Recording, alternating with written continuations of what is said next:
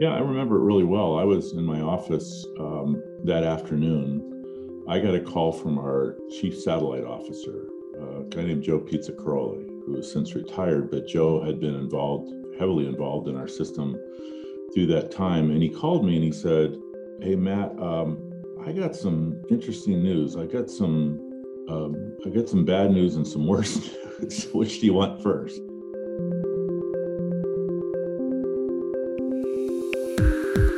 From the Defense and Aerospace Report, this is The Downlink, a podcast about the intersection of space, the space business, and defense. Not just what's over the horizon, but what's happening above it. I'm your host, Laura Winter. Hello, Downlink listeners. That was Matt Desch, CEO of Iridium Communications Inc., describing the moment when he learned that one of his company's satellites had been hit by a piece of junk. It was actually a 900 kilogram Hulk, a dead and defunct Russian military satellite. I've been wanting to do this week's story for some time, years actually, and now is a good time when many who serve the defense policymaking ecosystem here as well as within multinational organizations, are coming to better appreciate the fragile, or dare I say, finite nature of the near Earth space environment. We know, at least academically, that the United States and the West depend on satellites to project power well over the horizon. And we know that each of the Department of Homeland Security's 16 critical infrastructure sectors has a dependency on space based assets. That's why Russia last month blew up one of its satellites with a missile. It created 1,500 pieces of trackable debris.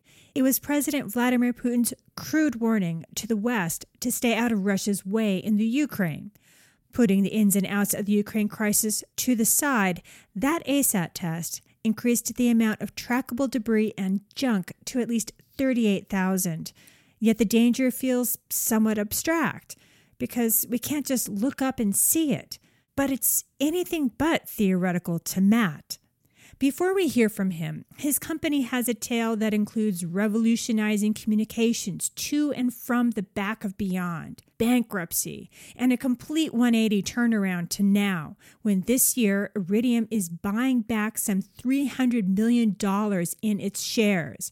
And before you think Iridium doesn't have anything to do with defense, think again.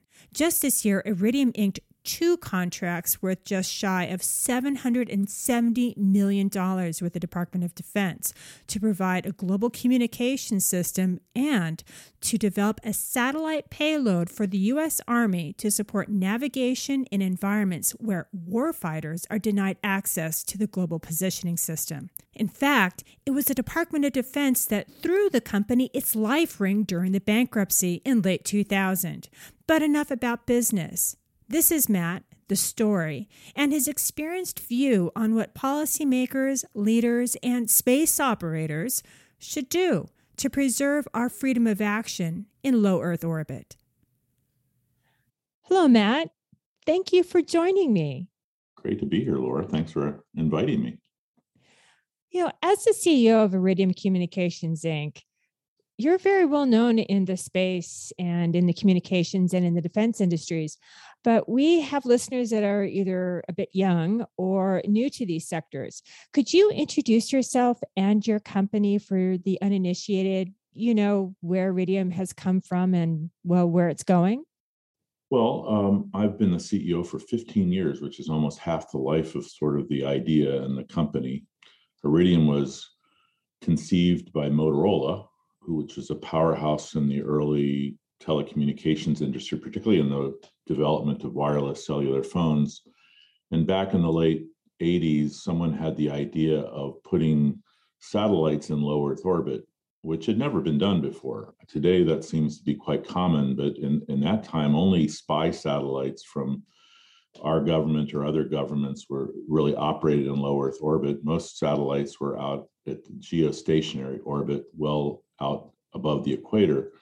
And in the late 80s, early 90s, a couple engineers in Arizona had this idea. It was an audacious idea at the time to launch, actually at that time, 77 satellites into low Earth orbit. About low Earth orbit, say in our case, is about 500 US miles or 780 kilometers, international miles, I guess you could say, above the Earth.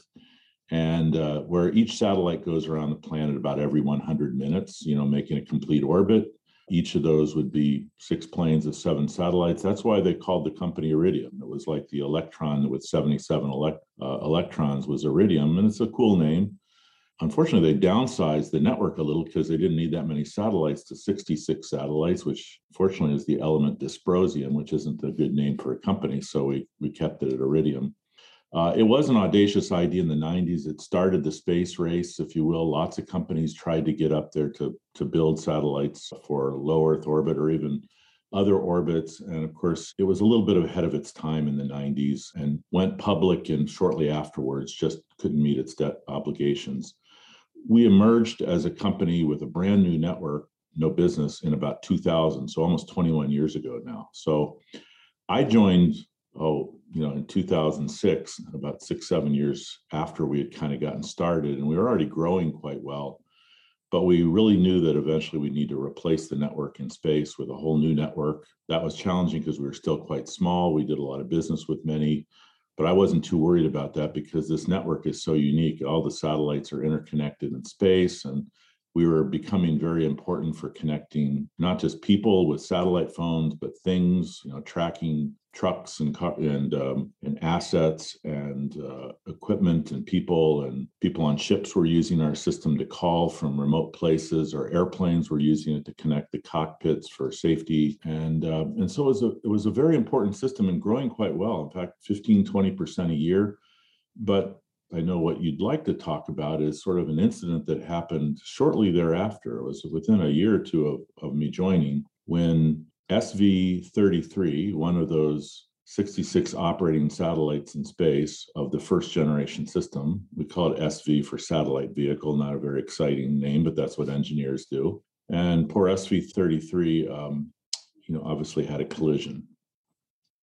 Iridium has a very special interest in space traffic management, um, the debris in the junk that's in orbit. And it can all be tracked back to what was lunchtime on February 10th, 2009. And that was the day that Iridium 33 or SV 33, as you call it, got hit by a defunct Russian satellite called the Cosmos 2251. Could you tell us about that moment when you heard the news? You know, where were you? What were you doing? What did you actually, you know, hear? Like, was it like a first impression report? What did you actually like get? Yeah, I remember it really well. I was in my office um, that afternoon. I got a call from our chief satellite officer, a guy named Joe Pizzacaroli, who has since retired, but Joe had been involved, heavily involved in our system through that time. And he called me and he said, Hey, Matt, um, I got some interesting news. I got some um, I got some bad news and some worse news. Which do you want first? And I said, well, what's the bad news first? And he said, well, we've lost contact with SV33. I said, you know, we were always quite concerned about our satellites. They were starting to age by that time. They were getting seven, eight, nine years old. Uh, the life of the constellation was very important because to finance and replace it, we needed that. We needed our network to operate very well.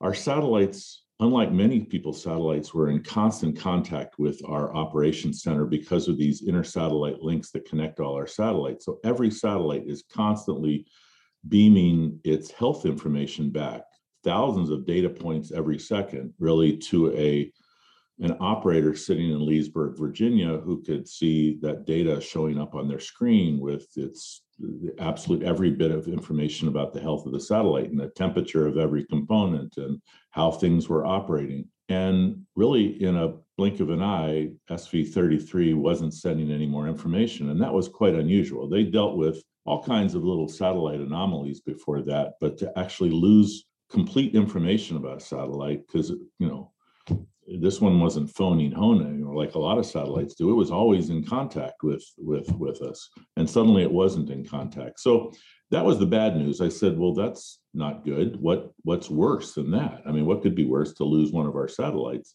Uh, we had spares in orbit, but each one was quite valuable and dear to us, of course. Uh, they were like children to these guys I knew who operated them and all their unique um, little anomalies that they had. And, and he said, Well, the worst news is it may have been struck by something, but we don't know for sure. And I said, What do you mean you don't know? Well, well, um, you need to understand. I mean, um, we went to look at the, the the way things used to operate at that time. It's important to understand there was no space traffic management program.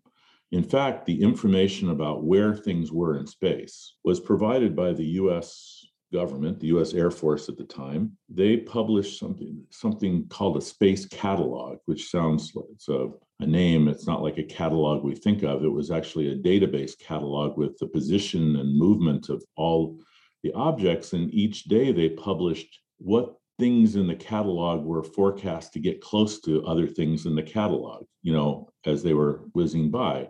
And apparently that day we weren't even the top conjunction probability on the list. I think we were a couple down the list. So it wasn't forecast that for sure it would these things were going to uh, be close. They were going to supposedly be close, but the kind of information in the database at the time was that SV33 and and the uh, defunct Cosmos satellite were supposed to be close. They might be getting within X meters of each other, but it was plus or minus a kilometer, which means that basically no information whatsoever. What were we supposed to do with that? When you move a satellite, you move, might move it, you know, 30, 40 meters, 100 meters, 200 meters, but to move it a kilometer away to be absolutely sure you were not going to be, we would never know what to do because everything would be constantly moving. So it was interesting, but the error bars were way too large. And that was a problem with the space catalog at the time. The government didn't publish really highly accurate information for things. It was viewed as a proprietary thing, perhaps for the, the government who who were the only ones really getting that data and they felt that that wasn't necessarily anything anybody needed to know at the time and perhaps they did you know at this time. So we we had gotten this kind of information for the previous eight years or whatever we'd operate uh, 10 years we'd operated those satellites but it was never actionable. And in fact we nor no one else in space really moved our vehicles. Well probably the international space station did. It would make very precautionary moves but they had very accurate information to deal with. None of us commercial operators did. So I had said to Joe, I said, Joe, was this um, so this is this is bad news, I guess, right? he goes, oh, it's really bad news, man. I mean, if it's true, but we can't we can't confirm it. We're really trying to understand. We're talking to people at the Air Force to see if they know anything. Where people are looking for de- uh, debris fragments. This wasn't like you know exactly when something like this happens. Oh, and I said to Joe, I said, by the way, since I haven't really been in the space industry but a couple years, I came out of the terrestrial wireless communications world, and you know, operating in space was a bit new to me. I said, "Is this happen very often? You know, that things run into each other in space?" And he said, "Matt, eh, you know, in the 60 years or whatever of space flight, you know, of, of where things in the space. This is the first time anyone's ever really confirmed that two things have run into each other. I mean, remember, space is quite large. I mean, no matter how what we talk about it, even low Earth orbit is massively large by volume, even with all this debris. And we'll talk about this, I'm sure, but debris is very dangerous, but it's not like, you know, it's whizzing by us like the movie Gravity is all the time. It's, um, it isn't like that. And things don't run into each other even without moving them around. And obviously, we hadn't in the previous uh, nine, ten years of operating these satellites really hit anything else, you know, even accidentally. I, I asked the team, I said, what do you think about this? Do you think anybody will notice? In retrospect, that was very naive to say. And uh, one of my senior executives said, Matt, this is going to be on the evening news tonight. And I was kind of like, my first reaction was, cool. I mean, I want, I want publicity. Uh, you know, this isn't the way you want it, though. Let's just say, and it was, in fact, on it that night, including very graphic displays of what it probably looked like with these pieces flying everywhere. And so you can imagine after working so hard to get sort of public attention for, you know, all the good things our company was doing, it was sort of strange to see ourselves so publicly on there and not even something that we could really control or do anything about. There wasn't anything we could have done to avoid it. But but but who do you call? Who did you call? There wasn't like AAA in space. There still isn't AAA in space, though I know they're working on that. Wait, what do you what do you what do you do? Eh, do you, I mean, there's well, there was, like you can't phone a friend exactly. well, there was the there was the operational team. I, I have a fantastic operational team with more experience in low Earth orbit than anyone else does that that uh, manages our network from our center in um, Virginia here and also in Arizona. And they had a relationship with the U.S. Space Force, if you will, NORAD. You know, the people who uh, the space, the the wing that really manages the radars that look up into space and and try to interpolate exactly where everything is. And they, and they have a good idea down to very small, small uh, diameter. And they, they had a bit of a relationship. And so they started to be in contact. For me, I mean, uh, it wasn't anybody for me to necessarily call. I certainly had to be prepared to start answering questions like, uh, you know, why didn't you move? You know, I mean, it was just a surprise to people that there wasn't anything we could do. It, we didn't have any information, any actionable information to allow ourselves to move. So, you know, I was able to answer that. I got a lot of press calls. I did get a call from someone in um, my customer uh, in the US government. Uh, the US government's always been a customer on our network. They have sort of a private network. We don't have a lot of visibility to exactly how they use our, our network, but they use it for things like morale calling, you know. So if a soldier, for example, was hurt, you know, they can call their family. They don't have a network like, uh, you know, that operates absolutely every place on the planet. So we provide sort of a glue. They also track assets and things like that. And, and, and there is a new a new general uh, who is who had been assigned to our contract about six months earlier. In fact, he's become a friend since that time. But at the time, I, I wanted to meet this person. I was only on the job a year and a half. This was a very important customer, and I hoped to do more business with them or that they'd use my network more more fully. And I remember him. I kid him to this day. I couldn't. He didn't really want to talk to his suppliers yet. He was too busy to do that. Well, amazingly, that afternoon, I got a call from his office that he wanted to talk to me. And I go, Oh, now he wants to talk to me. I've been trying to get to his office for six months and we have to run into another satellite. And, um, and I was like, General, um, I did get calls shortly after that. Government immediately realized how dangerous this could be and, and the increase in danger it, it created for space operators and, and decided to start making the most accurate information about where things were. In other words, that catalog would suddenly be made extremely accurate. It created a, a lot more activity between us and the government. The industry started, uh, they invited industry to start participating with them uh, to actually, uh, because it's not just enough to know where stuff is, they need to know where we are you know they need to know where our satellites are and what activities we are because we're constantly moving our satellites we're pushing them one way or the other to kind of maintain their orbital position uh, might be increasing their altitude or lowering them to deorbit and that sort of thing and that's really important information for the government to know as well so that they can put that into their models uh, and provide that information to others so immediately that started happening where they invited industry members to get together with them and to share our information and to create more of a dialogue, immediate dialogue, um, so that all of us could know what we, we, we were doing. That was really a catalyst for creating the current environment for space traffic management. Uh, so while I I cringe a little bit because almost everything that talks about space debris loves to talk about you know what happened on that fateful day you know in 2008 with sv33 i'm i'm proud that at least it had you know it died for a reason you know it created a whole new regimen in space that really now gives us the opportunity to protect space assets much more effectively so if it wouldn't happen that day it would have happened someday to someone else down the road and so it gave its life for a good purpose uh, to um, to improve the you know the space debris environment in low Earth orbit. Well, well, first of all, did your customers actually even lose service? Did they even know that something had happened?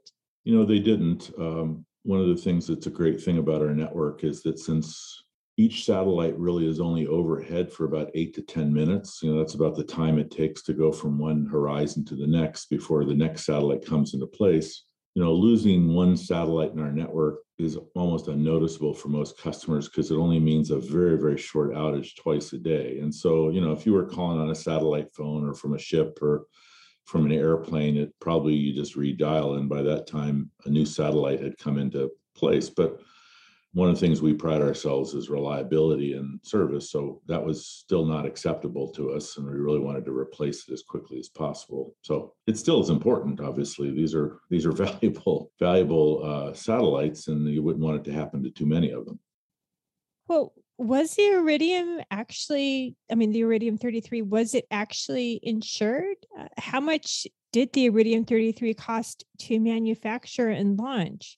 Well, if you think about it, the original Iridium system probably cost five to six billion dollars, according to popular memory. You know, this goes back to the days of the mid 90s when Motorola created a private company to do this. And of course, since that company went bankrupt, books have been written about it and everything. But, you know, it was kind of priceless in that regard because they couldn't make any more satellites. They all stopped the ability to make those specific kind of satellites. So until we replaced it with a whole new network, which we've since done, you know that satellite was the only one we were going to have that was like that. Now we had fortunately some spares in orbit that were also there and we we had a spare we could move up into that plane but it was still an extremely valuable satellite. I i mean if you divide the 95 satellites they ultimately developed and the launches and everything by 5 billion you'd come up with a number i suppose it was worth you know 50 60 70 million dollars at least probably you know in raw value but that wasn't the point you know it was the point of losing a critical piece of our network that we couldn't replace and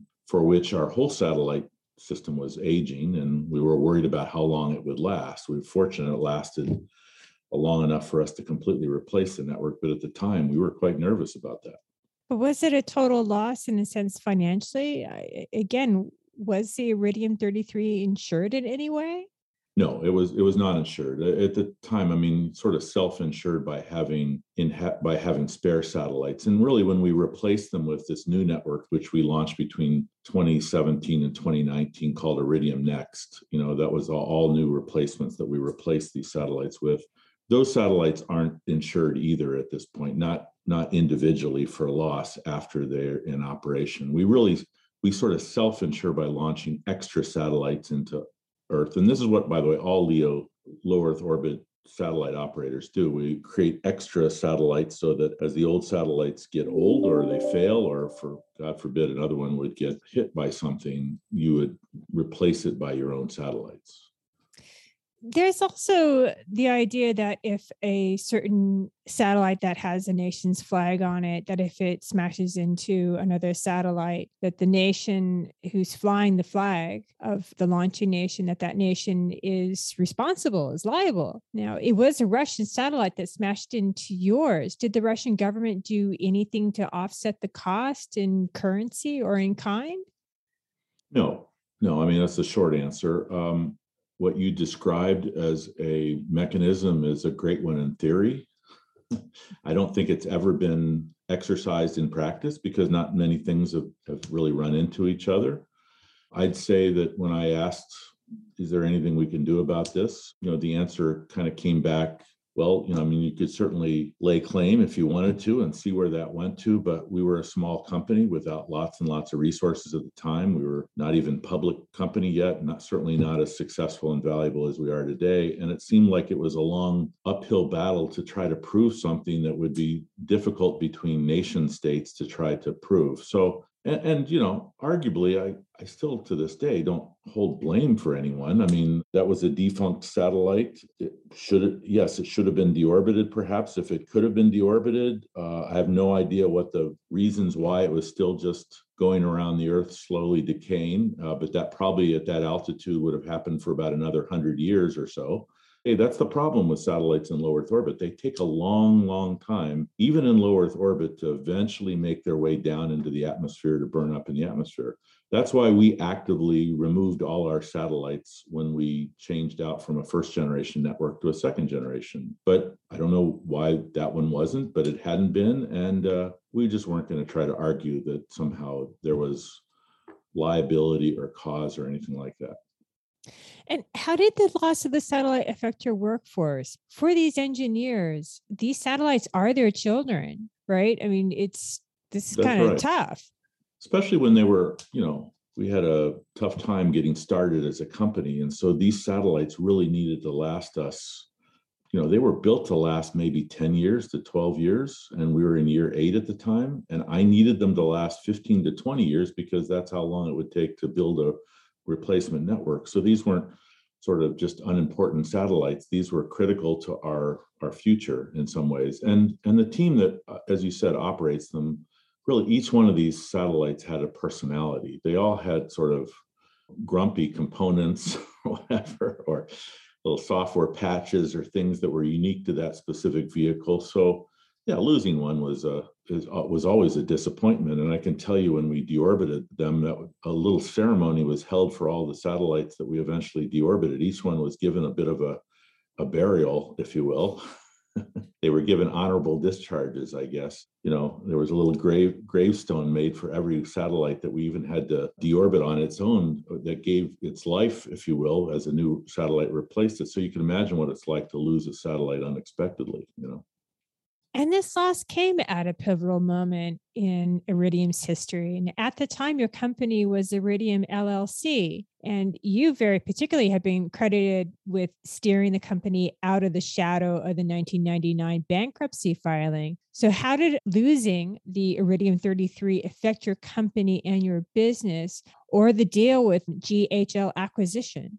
We, we had been uh, brought out of bankruptcy by a small group of investors who spent a few tens of millions to buy all the asset of the company. And of course, while um, gener- we were growing quite rapidly and generating cash flow, and we were doing quite well, but I did know that if we were going to replace the network, I was going to need a lot more money. Eventually, three billion dollars. You know, while we could generate maybe a third of that, we were going to need to raise debt and equity and other things to get to the point where we could we could actually replace the whole network.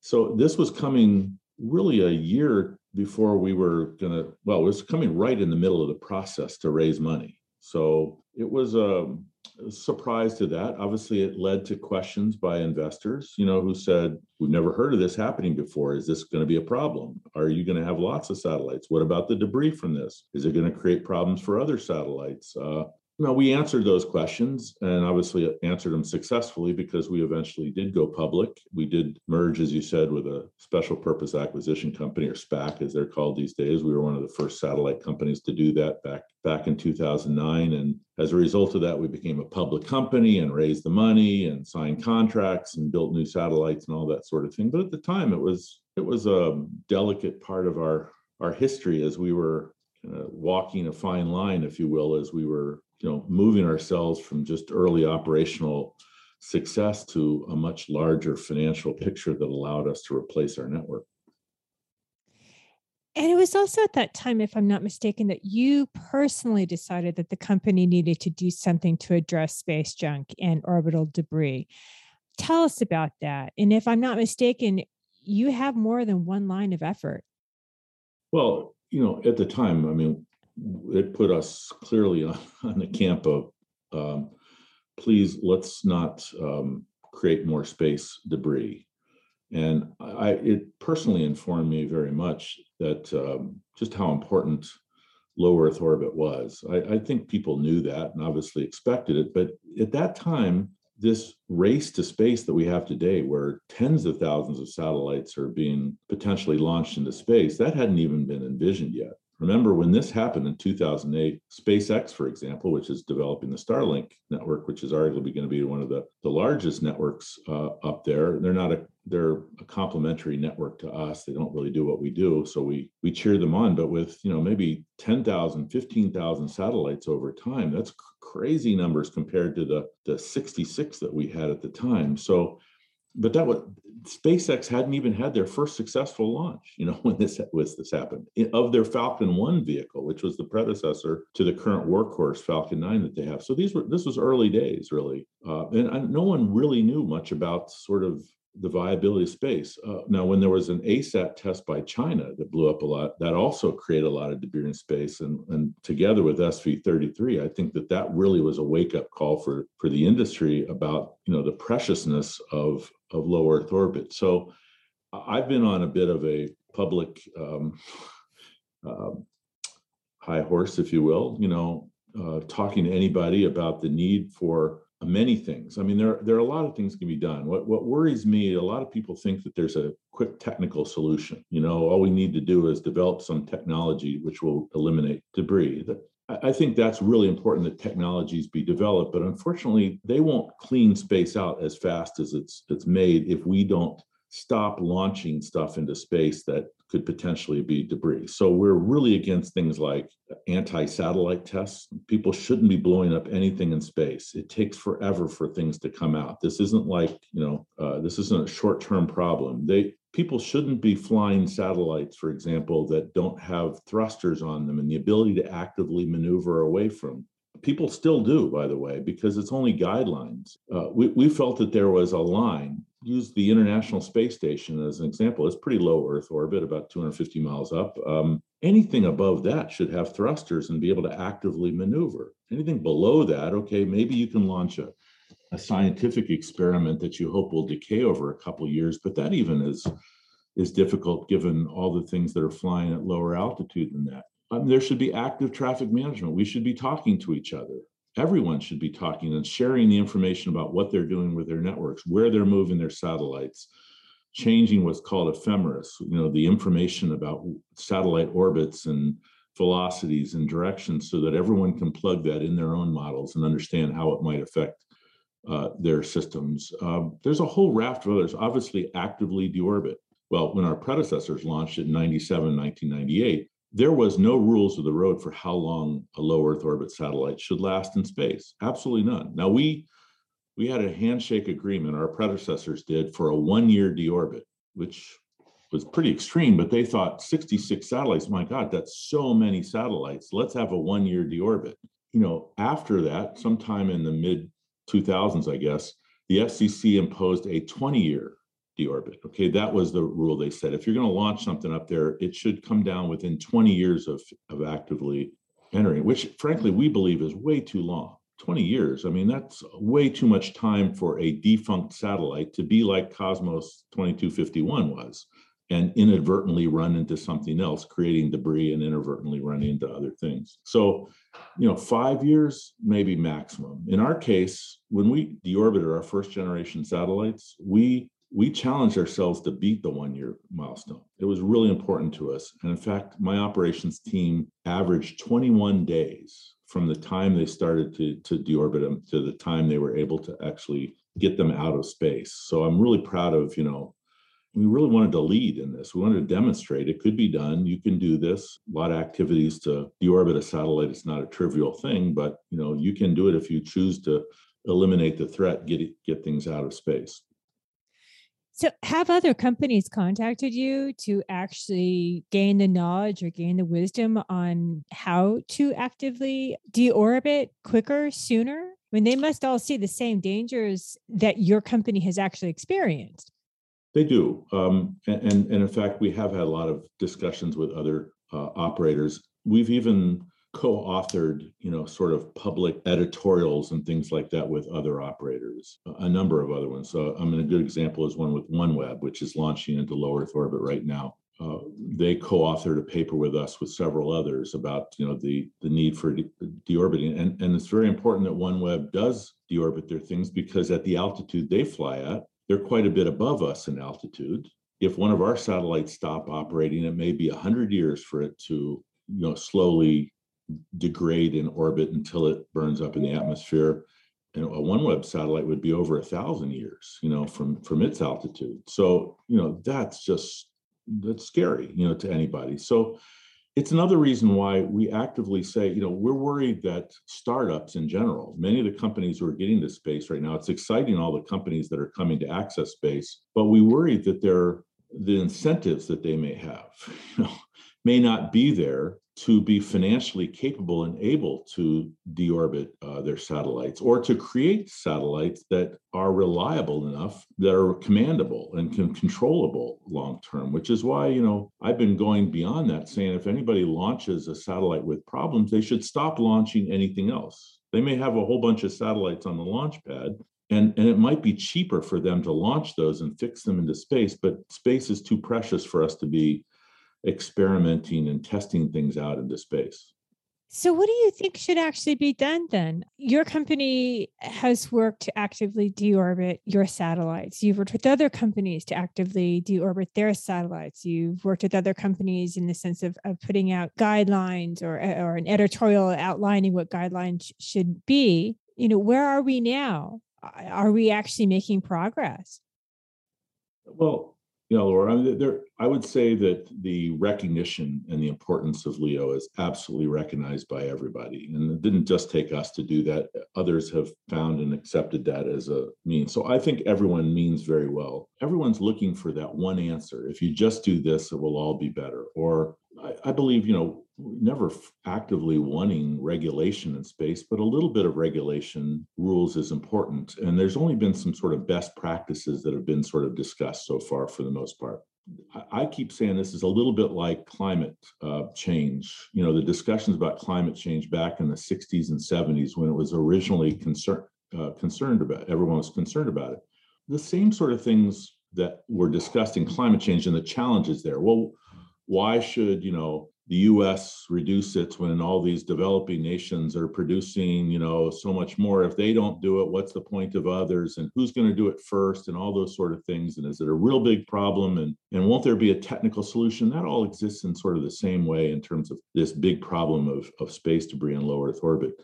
And so it's just as challenging to fix this solution. I mean, this is nation state sort of thing you know, it's important that we really share information, but not just amongst US or European operators, but amongst the Chinese, the Russians, and people who typically don't talk a lot with each other, all have to get on the same page together that this is a resource that we're going to uh, uh, manage together. So it isn't a single solution. It's unfortunately not technology. It's it's policy. It's best practices. It's approaches to space.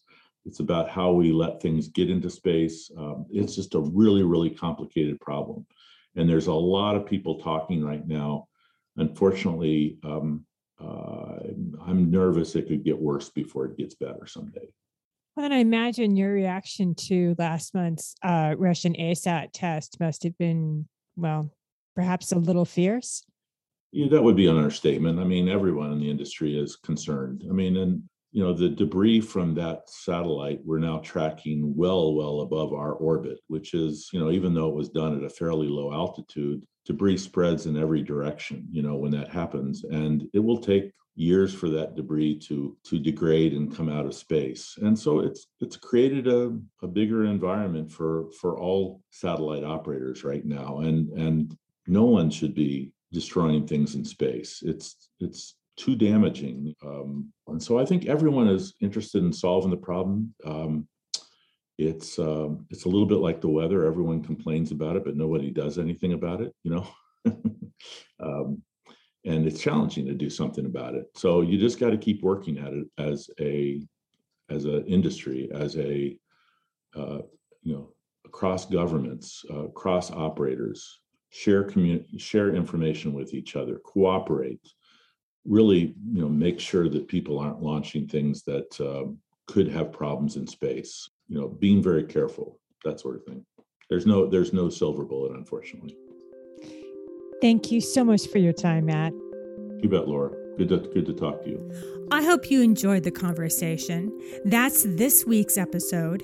And before i go I want to thank Vago Muradian, the Defense and Aerospace Reports editor, and Chris Cervello, the producer for all the Def Aero Report podcasts. You can subscribe to the downlink on iTunes, iHeart, Spotify, Stitcher, Google Play, and SoundCloud. I'm Laura Winter, and thank you for listening.